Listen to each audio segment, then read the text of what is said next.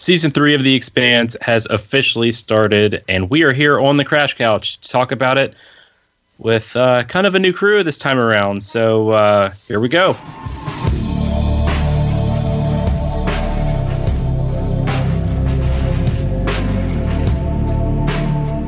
Hey, everybody, and welcome back to the Crash Couch. I am your normal host, Chris McGuffin, and this season we have a new crew joining us. Um, so we'll just, uh, all of us aren't here today, actually, this time. So uh, we'll probably have to do introductions for the next couple episodes. But today uh, I have Laura.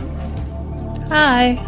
So you might recognize her voice. She was on the show last summer uh, after season two finished. Um, we have Joel. Hi guys. This doesn't look like my uh, my normal bar. Where am I at, at actually? Uh, am I in the right place? yeah, Joel does the uh, sci-fi pubcast on the When Nerds Attack network. So if you listen to that, then you might also recognize his voice. And since I'm here anyways, I may as well have a drink. I think that's the fair thing to do. Yeah, exactly. You could be like drummer in this episode when she was talking to uh, Fred Johnson and she said, "Can I at least finish my drink first? Absolutely. Great actor. And finally, we have our fearless leader from When Nerds Attack Podcast Network, Mr. Ernie Garcia. Hey, everybody. I, like Prax, am new to this show and also the Expanse fandom, but I have the body of Amos. So just want to let, let everybody know that. oh, boy. I can already tell this is going to be interesting. so just a little bit of a background um, on on where we're coming from. Everyone knows my history with the Expanse, but uh, Laura is pretty much a super fan. She has read the novels. She watches the TV show. She tweets every Wednesday. So that's what you can uh, expect yeah, from her. Even when it's like not on, just every yeah. Wednesday, like, oh God, she's shouting again. just Joel. I, written like two school papers too about the expanse. They're like, please stop that, Laura. hey, I mean, whatever works. I got A's, so. Um, Joel is actually the former uh, runner of the Crash Couch Twitter, so that's his background. He doesn't watch the show, do you, Joel? You're just uh, here. Yeah, I'm just here. I, don't know where am I at again. Uh, listen, this uh, Marvel Infinity movie is gonna be great. I can tell you that. Actually, yeah, I was uh, Twitter was a pro- provocateur for a bit there. Uh, listen, I'm just happy to be here, and uh, you pass the bear nuts, please. and finally, as uh, as he already said, Ernie is brand new to the uh, to the Expanse and its and its fandom. He actually just finished uh, watching season three, episode one for the first time a few hours ago, right? Well, it was like three. I watched four episodes today, so they all kind of run in together for me. But yeah, mm-hmm. about an hour and a half ago, I just finished and caught up. So I am. I've got a lot to talk about. All right. Well, um, before we get into this episode discussion, uh, I wanted to just give a quick thank you to Lou and Andrea um, for their time on the show. Obviously, Lou is the uh, is the uh, what, he was the old man uh, in the crew. Um, been with me since episode one, and I just want to thank him and uh, Andrea too because she she stepped up when we needed a third host, and um, even though we didn't get a whole lot of episodes together, what we did get was good content and uh, I just want to make sure that you know we get that out there that this show wouldn't exist without those two. So, um, yeah, that's really all I have to say about that. Okay, um, Chris, just I want to clarify. I might be old, but I'm not as old as Lou. hey, and you're both bald, the, so there you go. The old man now. Great. I got that title in a lot of different places in my life. Okay. um, so before we get into discussion, uh, I just want to get since you are new to the series, Ernie, I just want to get your general thoughts uh, about season one and two and kind of what you thought of it. Uh, it felt like a uh, like you were in a race car and it just kept going faster and faster and faster. Uh, I'm actually really amazed at how they handle politics, where it's super complicated, but enough that you understand. I love the science in it. I like the realism of, of the show. Uh, the show just, you know, to me, uh, like I can relate to every character, especially Alex. Um, but one of the coolest things I think in this show, I think it, it has a message to us as well. And it's kind of a reminder of what humans can do to other humans. And sometimes we just need to kind of talk things out and, and, and, and go with it. But man, this, this, the show is amazing. The action is great. I love it. I uh, kind of think it looks like submarine warfare to me because you, you don't have any windows like we would see in Star Wars or Star Trek. So I love it. It's a great show. Perfect. Yeah, you you you nailed it there. That's really deep. But yeah, the yeah end of episode, guys. Ernie just covered it all. Next time. that's all I was gonna say. all right, so let's just go right into it. Uh, we had the premiere uh, this past Wednesday. Uh, it was uh, called Fight or Flight. And uh, the synopsis is that the Rocinante crew deals with the fallout over Naomi's betrayal while caught in the middle of the war between Earth and Mars. And Avasarala and Bobby hatch an escape plan. And for those of you that don't remember from season two, um, Naomi gave the protomolecule to Fred Johnson. And Avasarala and Bobby were escaping from somewhere. Mao's I don't ship. know exactly where it was because it's been a while, but do you remember Ernie? Um, It was it was just Mao's ship. Uh, that's all I really knew. Okay, okay, yeah, Yeah. that's they were that's where they're getting ready because um, as we see in this, they're having some uh, uh, missile projectiles fired at them, so they kind of have to get away. Yeah. yeah. Well, I think they're trying to get out, and then missiles happen, so it Yeah. just suddenly they had to get out very fast. All right, so before we get into like more details, what did you guys think of the premiere? How did this uh, kind of hold up to the other um, premieres for you? It really like hit the ground running there. It did not feel like a premiere. It felt like like a mid-season finale or something. Like it was just go, just all go, nonstop, and then it just ended on them like tr- trying to outrun missiles. Like it was intense. Yeah, I, I agree with Laura because uh, I mean I just watched the season end of season two and then went into episode uh, season three, episode one, and it felt like seamless to me. Um, it was just go go go and went even further from the way season two ended. So that was a perfect way to describe it, Laura. Yeah. Yeah. It's been several months, obviously, since like I've since we left off with the end of season two. Or since I did. But yeah. I mean so like to just jump right back in there, it was I mean, I loved it. Because I love the pace that it's at right now, where we kind of have already settled like who's who and like what the politics are so we can kind of get more into the action mm-hmm. without laying down the groundwork. And yeah, now that they've got that like that foundation, they are really just going hard. Yeah, I Joel. found What the- about you? I found the tension was amazing. I like I don't remember that this much tension in this part of the book. And to Yeah. me, it- it's like it was just building and building and building, and, and it made for great TV. I, saying that, uh, the CGI of uh, of the the yacht wasn't the best in my opinion. I think it's like okay, it's TV, they don't have a huge budget, but to me, I'm all about the drama. I'm about the actors actually acting. So that's what I really Alright. care about. So I actually quite enjoy this uh, this this episode. I think it's a great way to kick off season three. When I was watching this, I w- I was thinking of how I reacted to uh, the season two premiere, which I believe was two hours, or, or maybe it might have been an hour and a half, or something around that. But that did a, a lot more setup because at that time we were introduced to Bobby and and kind of a, a different like character character arc and this you know we didn't have any introductions we didn't have any you know setup we just were like thrown right into it and yeah they did kind of a little bit of a um uh hidden or, or subliminal subliminal uh recap um you know, kind of, you know, they were talking about uh, how Errinwright was pretty much being a dick. Let's just say it what it is, and Uh. how um, you know, reminding viewers that Naomi gave over the protomolecule, and you know, so, you know, stuff like that.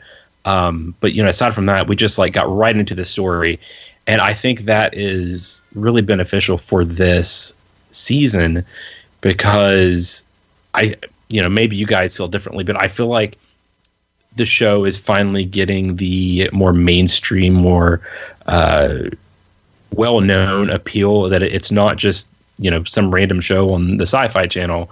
It's like actual you know quality television that just happens to be on the Sci-Fi Channel.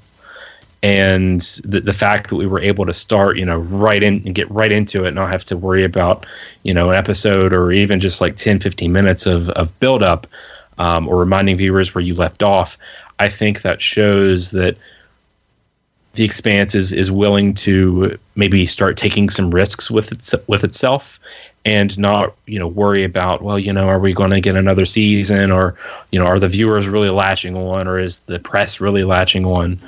Um, yeah I, you know I, I think we're finally at that point where you know it's found its footing and it just it's just going to go right on from here. Yeah, and I totally I agree. hope so. because uh, I I think it all kind of goes into the writing as well because there's a moment, well, even you know, just the Roci crew itself is is not doing anything except repairing their ship, but there's a lot of tension between all of them, and uh, even the fact that they decide to go with Naomi's plan to go back to Fred Johnson. They all kind of reluctantly agree with her until Holden comes in with a new plan. But just even that tension alone made the episode feel tense. Aside from Al- Alvar and Bobby, and, and and by the way, you guys didn't mention Bobby kicking some ass in that Mars suit. Come on, Well, I was Listen, waiting for the right moment because um, I'm going to have to spend a lot of time. It's just going to be shouting. Listen, let me weigh in on this, okay? It's amazing what happened in this episode because the coffee maker went down, and without coffee, okay, everything goes for a sh- uh, well goes bad. Let's just say that, okay? you need a good coffee machine working. So that's the problem with when everyone's just down in the dumps. I don't care about the portrayals, the politics. Where's the coffee? Okay, mm-hmm. so this is a little off topic. I'm sorry. I work at I work at a coffee shop, and today our espresso machine broke down, and that's all I was thinking about today. Just least you have- this like thirty thousand dollar espresso machine like over my head and just smashing it on the counter. did you find was like, yourself telling everybody to try tea? I know. Just like, sorry, you guys need to try it. I drank some tea and nope, still wanted to smash it. That's funny. you know, I do want to talk about the uh, the main crew here for a minute because even though I feel like not a whole lot happened in terms of like time, we get some really important developments because you know here Naomi is just made this really uh, controversial to say the least um, decision, and the crew just found out about it, and here she is saying, "Hey guys, we need to do this." Like this is the best plan. And you know, while I'm watching this, I'm like in the back of my mind thinking, okay, maybe this isn't like I don't know how much I would trust her at this moment. Like I know you've been, you know, good in the past, but like you just made a huge error on, you know, that put not just our lives in jeopardy, but probably a lot of others too. And I'm like, should we really, you know, go to Tycho Station? Because I mean, it's hard to tell what, you know, for all we know, Fred Johnson could have like put her up to it, and you know, Yeah. it just, I, I, I, I think feel like with that. Well, go ahead, Laura. Oh, I was just kidding. I think it is something that like really resounded with a lot of people. The way it did, like, really affect the Roci crew a lot because throughout the throughout the show, Naomi's kind of been the rock. You can always rely on her to be making the best decisions. And then she made this one that just no one likes just mm-hmm. does not feel right and so it feels it feels very wrong it feels especially wrong because she's not supposed to be the one that makes decisions like these. Yeah. And, and, and Naomi is a person who doesn't trust the OPA Yeah. because no one knows her backstory yet, right? Or very little of her backstory. Like you can't trust you know, Fred Johnson. yeah. So Yeah, and, and, it, and it's her who actually gave Fred Johnson this super weapon. Oh Yeah. wow, that's a betrayal, or that's Yeah. a sudden opposite, you know, behavior pattern, despite the fact that she's a Belter. And don't forget too that uh, she's kind of burning bridges one by one by one. Uh, she kind of burned a bridge with Amos when she, uh, you know, put the sedative, you know, in him uh, last season. So already Amos is feeling weird. So it's just more tension upon tension between each and every crew member. Yeah, you're exactly right.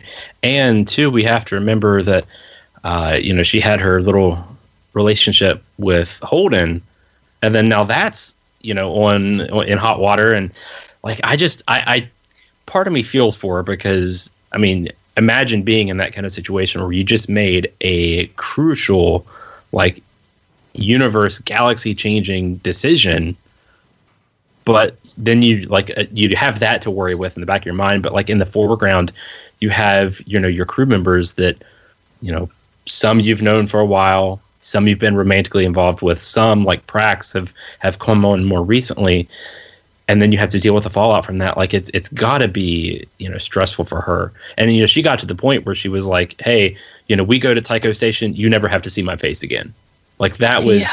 that was huge for me because i'm like you know you're in, in in trouble whenever you have to say something like that to what I would say is your friends. Yeah. I also like I know this was a bad decision on her part, but I still kind of feel like the Roci would not function entirely without her. Mm-hmm. Like you still like practically. Yeah, can, ship. can she? Yeah, can she fix the coffee machine? I'm sure. Yeah. She's an engineer, right? She's a smart Yeah. woman, Yeah. obviously. Okay, like young, tons of degrees out there. Fix the coffee maker. It would make everyone happier. Exactly. Like build build that bridge. And also, it kind of shows too a little bit. Uh, you know, everybody trusts Holden. Holden is just everybody knows that he's trying to make the right decision. But once Holden kind of threw out his plan, everybody was on with him. It was almost like Holden needed to get a hold of his crew, like back focused because they were betrayed essentially, you know, by Naomi, who they all love and trust. But there, that that was damaged, and so Holden kind of getting his his moment again and throwing that that plan was just such a like oh man I fist pumped I, I was by myself and I fist pumped Wait, wait, wait, Jim Holden showing some uh, leadership? My God, it's about time. We're in season three, for God's sake. He's trying to remember how Naomi put it. Like when she was in charge of the ship while he was on, well, Holden was on Eros with Miller, Mm-hmm. where she says that he can have the command back. And I think I'm thinking of the books actually. But either way, just Holden's able to just make decisions without thinking too much about it. And that's mm-hmm. basically why he's captain. Not because he's like the smartest or the most capable. He's just mm-hmm. just reckless enough to be able to just make those hard decisions. Yeah. And he does it instinctively. It's Yeah. who he is. He's a genuine, honest person in all aspects. You know, Yeah. When he makes a decision, it might be a really bad decision, but he makes it without hesitation. Exactly. So he's leading them somewhere, but he's his intentions are good. Yeah. And I think too that's really what Naomi's trying to do as well is is try to make the best of a really bad situation for all parties involved no matter what you do. It just so happens that the, the decision she made may not have been the best one that she thought it was going to be. Yeah. Unforeseen consequences. But can you blame her? She's a belter. She wants to help the belt. Yeah. Yeah. and this landed in her lap. You think of the politics uh, and the cultural aspects of whatever. Yeah, of course you would give, uh, you know, the protomolecule to Fred Johnson. Yeah. I'm trying to think of it too through like what is just seen in the show. because I've, I mean, I've read most of the books. I haven't finished Persepolis Rising yet. Like, I know Naomi's backstory now. And so you see her do some of this stuff, and I know they're kind of weaving the backstories through through the plot. Like Yeah. you kind of got to meet Alex's family now. Mhm. Well, by proxy in his monologue. And uh so I think maybe kind of seems like she's trying to atone for something, Mhm. But doesn't quite know how to do it. Cause yeah. Yeah. I'm just waiting for that to come out, like her whole her whole story, and I'm so excited. Uh, uh, I like the word atone, but I was thinking more about buying a round of drinks than giving the uh, the super weapon to your side.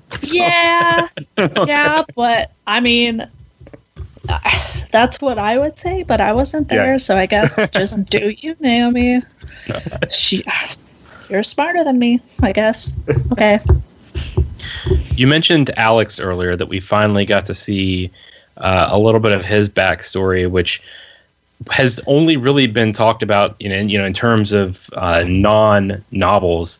It's only Yeah. really been talked about in the uh, Expanse Origins comic book, and it was per, for me. Alex is one of my favorite characters. Like he he is my second favorite character behind Miller, and I've always just I, I like I've I've gotten this kind of attachment to him um, really since episode one, and it was really nice to see him have this moment of um, fragility because you know he's really been you know a little shy and uh, sort of introverted at times.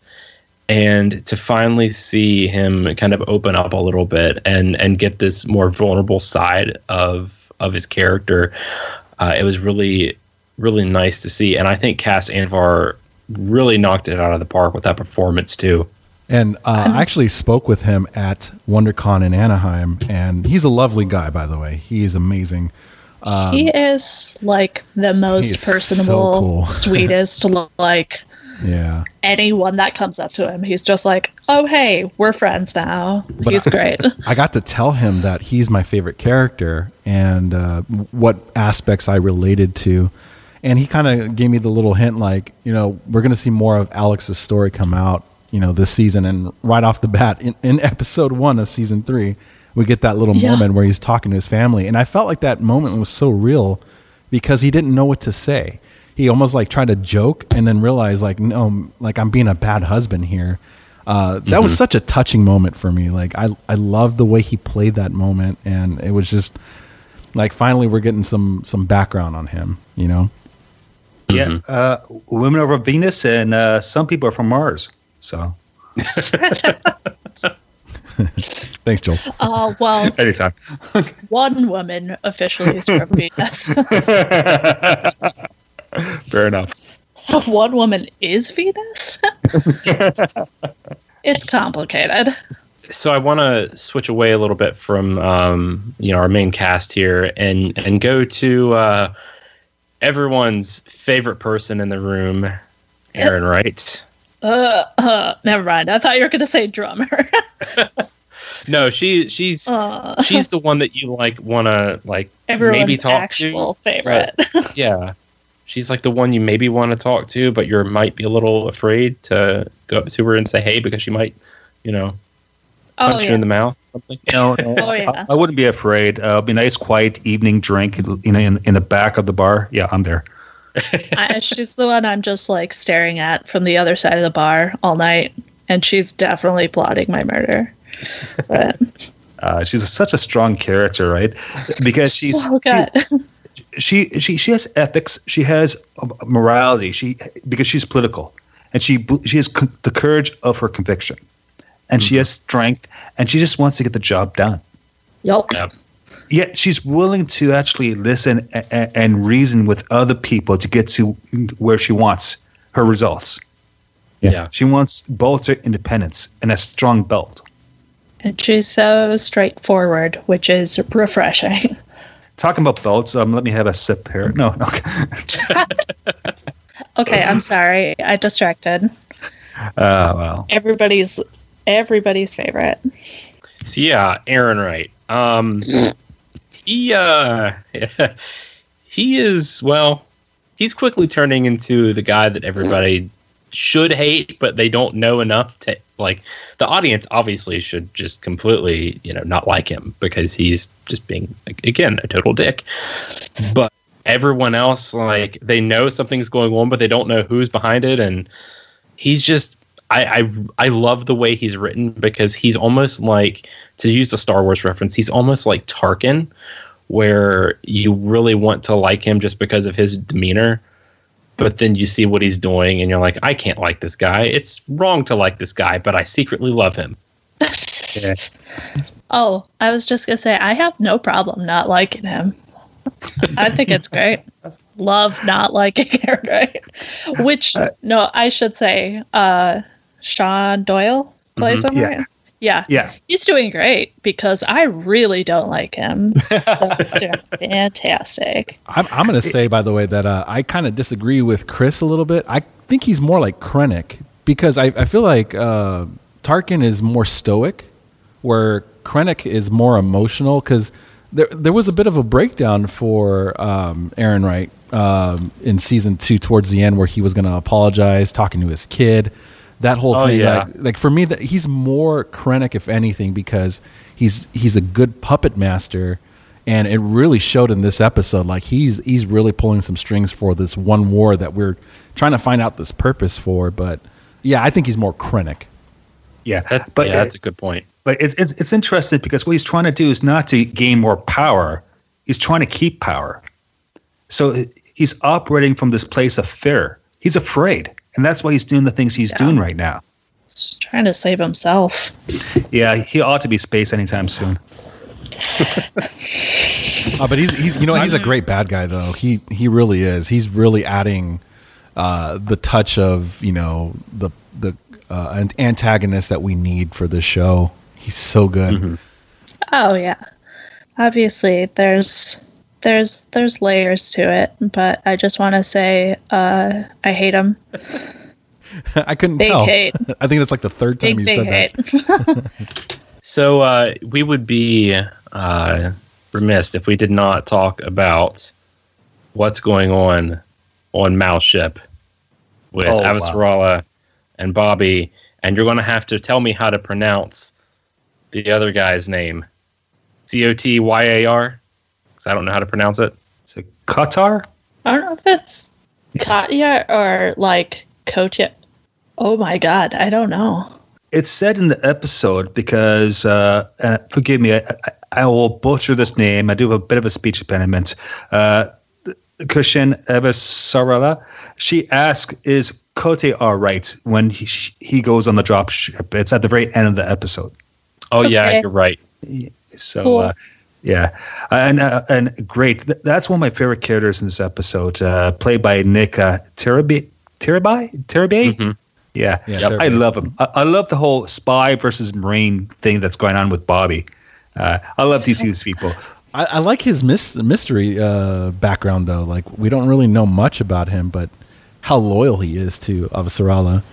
I thought he, he I stole thought, the show a little bit. Uh, aside for the the action going to Bobby, of course, but you know mm-hmm. his, his, moment where he's negotiating like and she believes him you know I, I thought that was such a good moment i really thought he is probably going to be more one of the one of the underrated uh, characters overall but definitely one of the more underrated characters of this episode because you know we're we're getting most of the the important moments away from that environment but uh, the scenes that he's in he makes a really really good like he has good chemistry between um, him and Avasarala, and it's, you know when you add Bobby in the mix, it just kind of they, they gel well for some reason, like on screen. Like maybe their characters don't always, you know get along, but um, But or it's they don't always have the best decisions, but they have good on screen chemistry.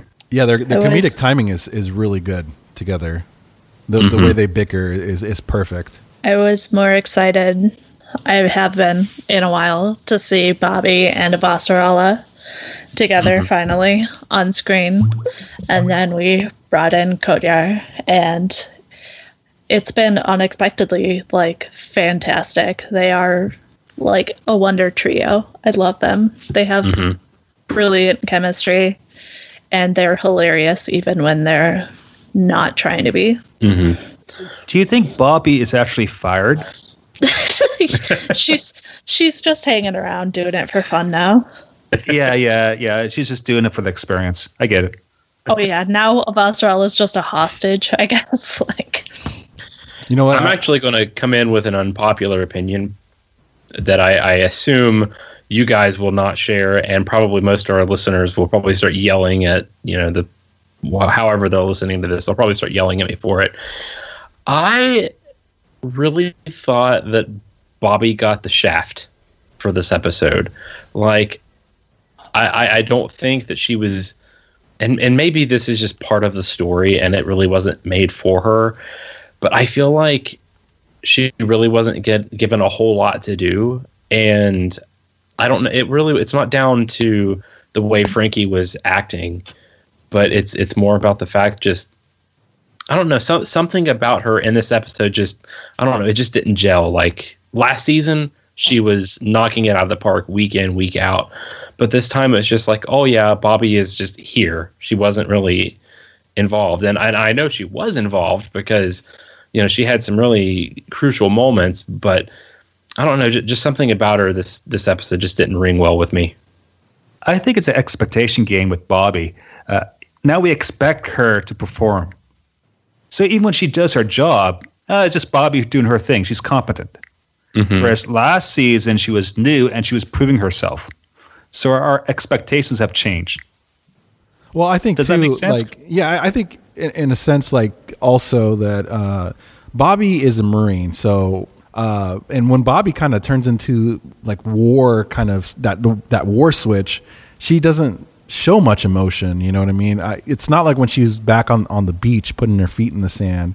So I, I think it's more supposed to be kind of cold, but I just I just thought she kicked ass, like beating the crap out of everybody. And I just wanted to throw in there too. I like the design of the suit, the way she kind of gets out of it. That was kind of cool. Mm-hmm. yeah. Yeah, that's what I was gonna say. It's like I think it was kind of the environment that she was in. Like it was all business. So you Yeah. know, she's just kind of it's all very short conversation or very short responses and at times very vulgar. But I kind of love that we get to see this kind of side of Bobby where it's not just marine or Martian cog. It's Bobby like in this whole new environment, but really, really kicking ass, and I love it. Hey, can we talk? Sorry, just also her in her like Goliath armor, like crawling around on the outside of a ship. oh yeah that was really well done Uh, but guys, I think we're missing the most important hero of this episode. Not Bobby, Uh-oh. but it's it's that guy on that yacht which Bobby actually co-opted. What's his name? Right, that That guy. pilot, that uh, engine, the guy who was in the hallway and got uh, you know and got you know put in the locker. The electrician.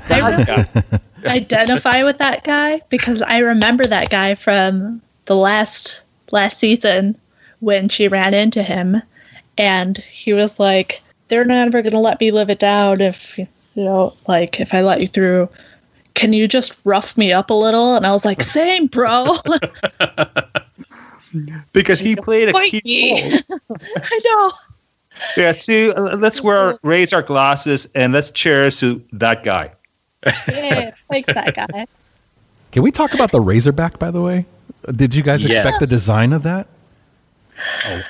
I love it. I like the cockpit. The cockpit was just fantastic. The way it's kind of suspended, I loved it. Mm-hmm. God, that was such a good scene. And Bobby piloting, see Chris, she kicked ass.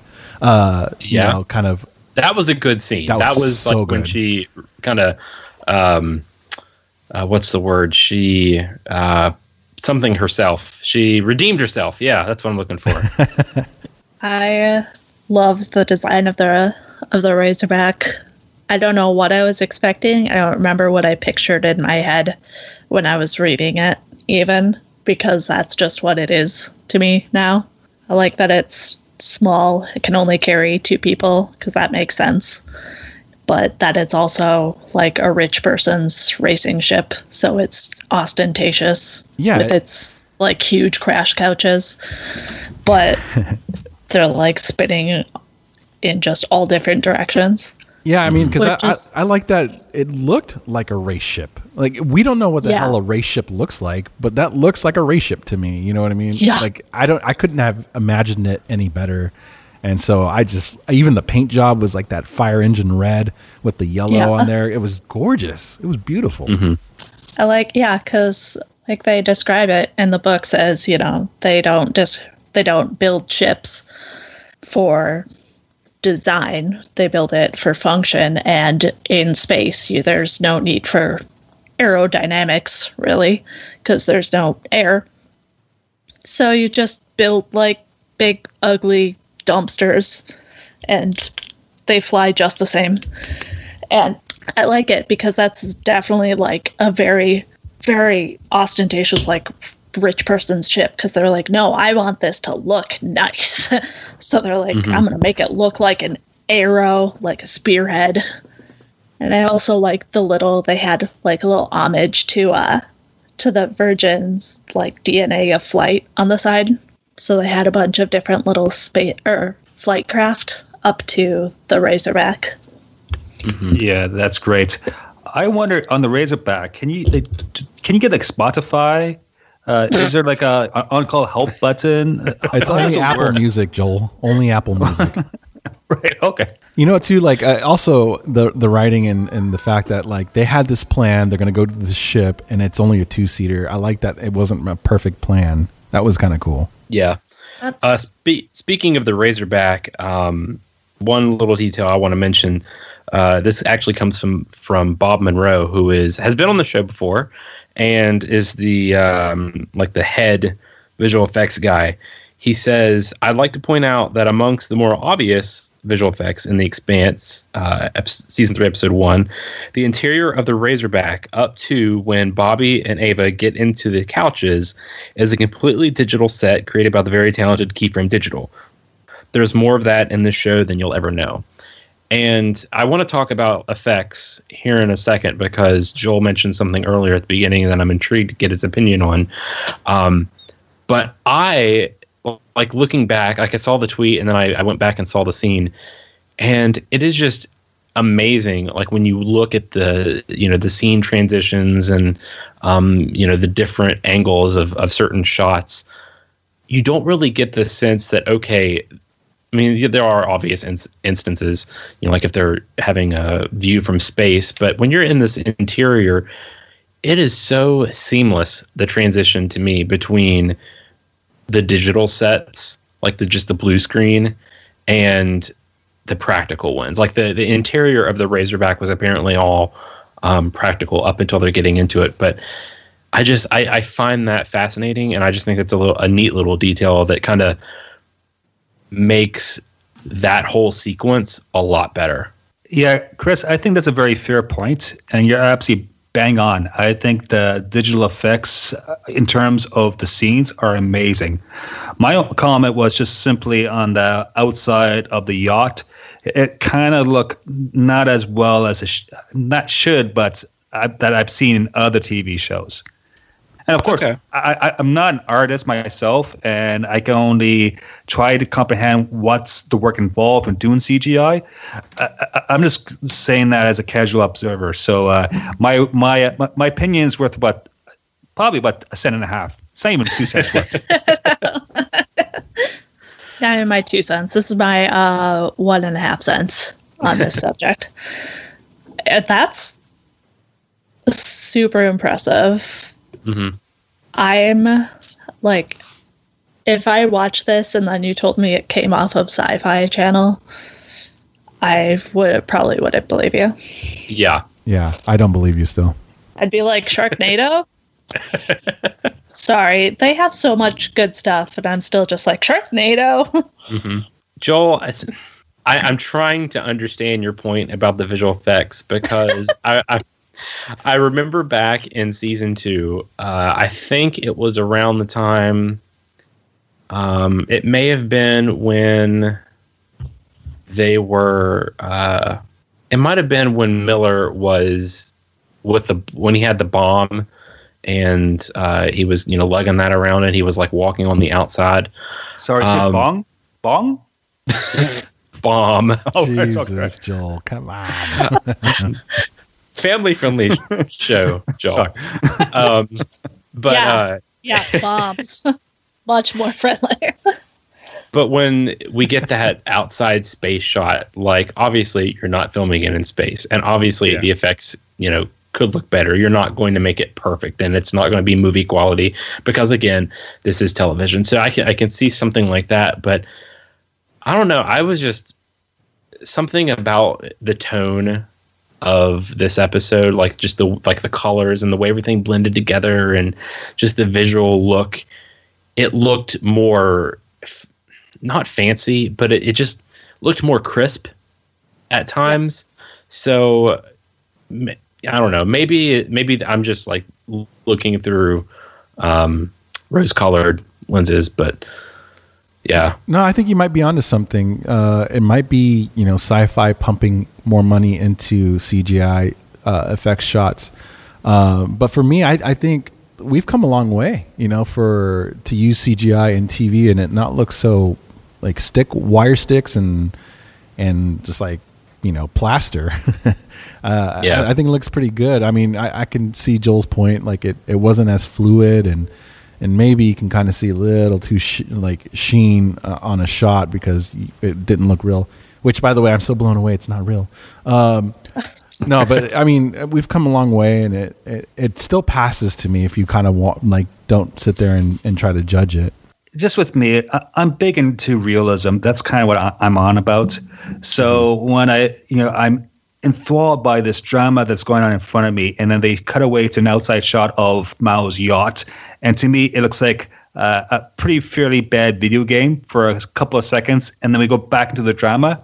That takes me out of the story. So the trick is to do CGI well enough where the viewer does say, "Hey, that's CGI." and that's a talent. And that takes a lot of work and effort and money. So at the end of the day is that you, of course it's business decisions. It's creative decisions wherein where do we put the money? Yeah. And that's it. And, and, and uh, ultimately it's tv it's a story. It still works yeah i still had, i still got my money's worth that is true yeah, and I which mean, if this, bought was, off- if this was a movie, it'd be a completely different story. But They got Yeah, I- I Joel's think uh, TVs one and a half can get some passes. worth of money. all right, so what else do you guys want to want to talk about? I know this was kind of a, a packed uh, premiere, so you know, nor- normally we'd have a, li- a a little less to talk about just because a lot of the times premieres are all about setup, but this one just I don't know, it had a lot of I think intricate details. Yeah, but there was some than- s- some details that were kind of far away, like the fact that war is going on, and it didn't focus on that. It focused on the characters Yeah. and in their moment. For me, that that's the real story of this this whole episode. I think any other show would have been like, "That's a risk," you know, or at least maybe cut some shots of the the war. All we got was computer graphics of it Uh, you know from them watching it from screens but we didn't see what what's going on them shooting each other down. I like that. And i like that we just focus on the characters because it makes us feel like we're in that tin can with them. You know what i mean? Yeah. I like it because I feel like it gives us kind of a feeling of space and just grand space that is hard to convey on a medium like television, where this war is happening, but it is happening so, so far away. Like, even at however fast they can travel without like pulping their bones. It is months away from where they are. So it's there, but even so, it's not something that is an immediate danger to them. So they're still working all their stuff out, and it's a weird sort of dissonance. They're like, this is a very big problem, but also They got it's problems very far away. Mm-hmm. You know, this is the first show slash even movie that I've ever felt like they get the vastness of space correct. Like I really feel that like almost every episode, and it sometimes gives me a panic attack. You know, it makes me feel claustrophobic, and they do it so well. They, they really go the distance. that was one of my favorite things about about this series when I started reading it. Then eventually when I started watching it is just how well they captured how big space is and how small we are and mm-hmm. how hard and just difficult and dirty and like terrible it's gonna be to try and make it work. Yeah. Well, that's just like one of the final scenes of this episode was um, Bobby and Avasarala, you know, going off in the Razorback, and Bobby had the great line um, about uh, something like I, I can't remember the exact line, something uh, about you, you know what I'm talking about, Laura, Uh huh. Yeah. but I can't remember the exact line, and I don't want to butcher it. Let them struggle. I know. I know. I kind of want to. what was it? I don't Uh, remember. I it's I Bitch. I don't I don't I Just don't put remember it, put him out of his misery. Go ahead, Laura. uh, hit your tits and pucker up. It's time to peel the paint. There you go. See, Well- I, I knew that's like it was the general idea, but I couldn't remember the whole the whole line. So I'm I'm glad you were there to save me for that. oh yeah, no problem. I'll watch watch you suffer a little bit though. Um, but whenever they have you know that scene, you know you're thinking of when you think of a racing ship, you're going to think, okay, it's going to go fast, and we're going to like speed on out of here. But then when you think about it, like space is just so big, like it, you know, it's easy for us to say, oh yeah, we can go from here to the end of the road, but when you talk about space and you talk about something that big and that fast, it's just I don't know. It's it's hard as someone obviously who has not been to space. It's hard to wrap your head around it. But I think this show continues to to you know do that really well. It it, it conveys a certain meaning um, without you know trying to um, falsify realism. If that makes any bit of sense. Yeah, they're not quoting yeah. everything in miles. Like we don't need that, you know. Uh, Mhm. It's just all in the visual and how they're traveling and how stressed they look. The, the makeup um, crew that takes care of these actors does a well job. That I just feel like this is so real. You know what I mean? Like I, I just Yeah. I'm so impressed by this show. And I, I, I love that Laura brought that up because that was the first thing I noticed about the show is just the vastness of space and it feels real without them kind of forcing it in, in your in your face. Yeah. I recently watched the first episode of season one, and then you see it throughout where they just kind of lay down little, just little sun bits here and there where they'll mention it. Where, uh, what's her name? Ade mentions that it'll take two hours to fly Tea Kettle to, uh, to the asteroid that they had flown to. hmm So without the fusion drive or whatever, it'll just take them two hours to get from like a very, very small space. From like, they flew all the way to this asteroid, and it still takes them two hours to go from the ship to the asteroid, technically, to make that distance, even.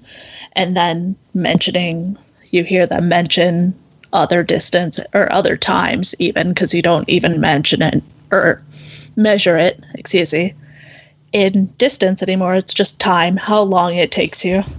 Yeah. Uh, I have to correct Ernie. Ernie, sir, it's not miles. Everything's in metric. Oh, I forgot. Yeah, the the world doesn't revolve around the U.S. I'm sorry. Moving on. no, that's a good one, man. I like it. Cheers. This is Space America. I do have a thing about this this episode, and let me tell like tell me what you guys think. Okay. So you have uh, again, I'm going to butcher her name, Abba Sor- Sorala. Yeah. She made, yep. yeah, she made the political decision to go to go meet Julia Mao on his yacht. Right? Yes. Was that a mistake? Because obviously, it just because of the grace of God or just by pure blind luck that she got what she needed to save her, uh, I don't know, political career.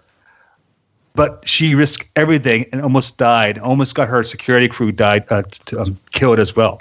That's what I love about this show. It, it, it's these calculations on the political world as well as the warfare stuff that's happening in the background.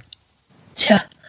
Well, that Thank- moment too was so genuine in the sense that, like, uh, had um, God, I'm blanking out on his name, uh, Errinwright, uh, not interrupted, that meeting would have gone differently, and their fates would have been different.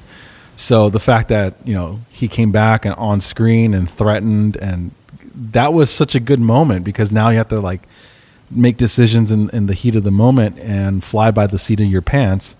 It was it was pretty cool to to see that kind of just that dream get smashed and and it, more information for her not to be revealed. Mm-hmm. I don't know, Joel. I mean, when you think about uh, where where would she be had she not gone up to the gone up to the ship? I mean, I don't know. H- Had she not gone, then you know other things probably would have went differently. And um, I don't know. Without really knowing that, it's kind of hard to hard to ask. But I don't know. De- decisions are, are is something that I think was uh, looking back is something that really drive this episode because you have Naomi's decision, you have what ended up being uh, decision. Um, now she's going with Bobby to, I mean, who knows where at this point. So then you have the uh, Holden's decision and the rest of the crew to, uh, you know, do what they're doing. And I mean, that really just drives this episode of, of people making difficult decisions. And, you know, I guess the rest of the season, since this is episode one, is going to be how they how they handle that. Yeah, this Very was the cool. show. the The episode theme was definitely decisions. Mm-hmm. Yeah, fight or flight. Yeah. Yeah, I mean that makes sense. That because that is a decision you have to make. So full circle, guys, full circle. Yeah. Theme is uh, bad decisions. Yeah, I mean, not the just this episode, just like in general. hmm Just oops. That's just the theme yeah, of the it could- show. yeah. This it could be the subtitle of the of uh, the show, The Expanse. Oops. Oops. I was trying to. I was trying so hard once to do uh, like a Dr. Seuss parody or something. Make a cover and be Dr. Seuss's version of The Expanse and be called uh, Holden Starts a War. That's just all he does now. Let's just start. Yeah, well, that's- now, not now. Mostly though in the beginning. just oops, I started a war again. It's like uh, The Office. like Ryan y'all are started mad the fire. at Naomi, but you forget that Holden's just over here like, whoops, I started a war. Yeah. Oopsie. My bad. Hey, it could be a lot worse. I guess. I mean, Oops. A whole whole war. yeah. the whole solar system. My bad. Uh, it's actually I'm gonna steal one of your tweets, Laura. Uh, but you put uh, at the, when we um, were doing the live tweeting, uh, you said previously on the Expanse we fed up, and that that's Yeah. just sums everything up. Uh yeah. I was like that's what I thought of immediately, but I was like, oops, nope. Almost another oops. Gotta stop those swears. I got lots of them. For Errinwright? oh, I'm I'm sure that this definitely won't be the last time we talk about him. I'm sure he'll he'll get his moment to shine. Yeah. Or rot. All right. Well, with that being said, I, I kind of want to uh, give just our, our final closing thoughts on, on where we're at. I know, um, again, this is just episode one of the season. We've got, I don't know, probably like 12 or so more to go. So lots of things to look forward to. Any, any final thoughts from you guys? Support the Canadian film business.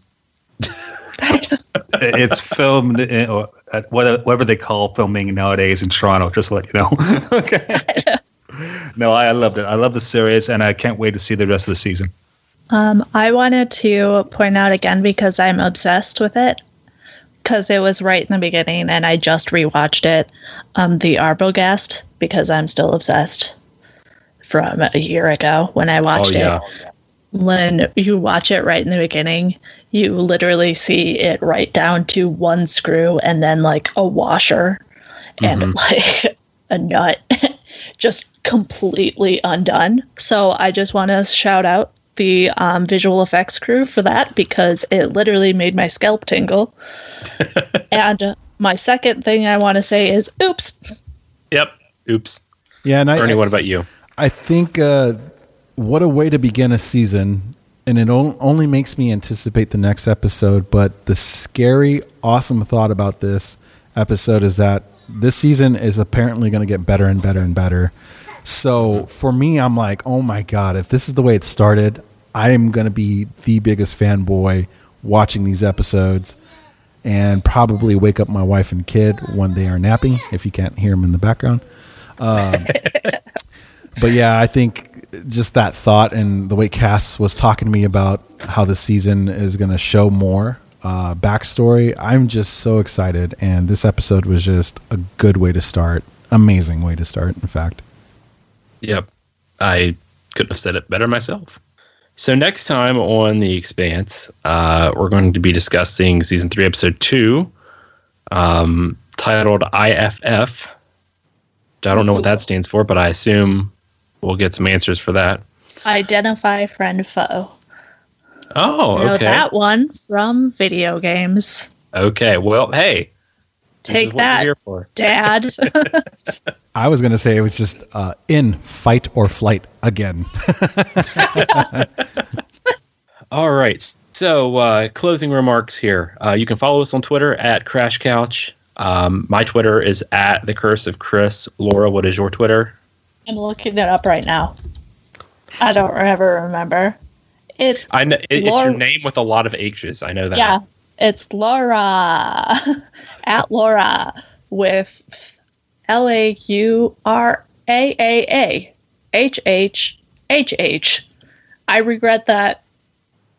Uh, this is the second time. Oops. The first time. The first was the first time I was on this podcast and had to try and figure it out. Joel, Oops. what about you? Well, first thing, I just want to try to understand this better. Do you guys put the emphasis more on the crash or the couch? Oh, I always say the crash couch. Okay, just but just checking. Probably yeah. should be the crash couch. Oh, okay. Crash couch. I don't know. okay, there you go. Uh, yeah, you can follow me on Twitter. Uh, my first name Joel J O E L underscore. My last name's Welch W E L C H. So Joel underscore Welch, just like the grape juice. Thanks, guys. And Ernie, what about you? Uh, yeah, this is kind of long winded, and I don't have a bunch of H's. But uh, you can follow me on my other shows. I do When Nerds Attack, When Nerds Attack reviews, and the Retro Convo, all on When Nerds Attack podcast network. And you can also follow me on social media on Instagram, Twitter, and YouTube. I do have my own YouTube channel, Your Buddy Ernie. I, I want to give uh, Joel the the fair attention that he deserves. Again, his podcast no, is called the Sci-Fi no, Pubcast. No, just kidding. Sorry, Joel. Go ahead.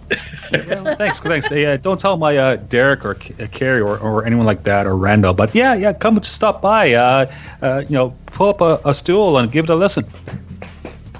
Which you can find coincidentally on the same network as the Crash Couch when Nerds Attack. What is the uh, Twitter handle for the when Nerds Attack podcast it's network? Nerds Nerds Attack Pods, and uh, also there, we also do have a When Nerds Attack uh, Twitter handle for the website as well. And that is um, uh, SDCC Nerds Tag, right? That is correct. That's- yes. Okay. And of course, whennerdsattack.com. Gotta, gotta promote that as well. All right, so uh, that's going to do it for this episode of The Crash Couch. I'm so happy that this show is back. It's it's so so good to have it. Um, So glad there's context to my Wednesday night screaming. yeah, you're not and you're not tweeting about it alone anymore, Laura. yeah, just like, why is she shouting about spaceships now? oh, oh, okay, okay, that makes sense. All right, so uh, that's going to do it again for this episode. Maybe next time we'll have uh, couple other special guests join us. So uh, until then, have a great night, everybody, and uh, we'll talk to you later. Bye, guys. Good night. Farewell.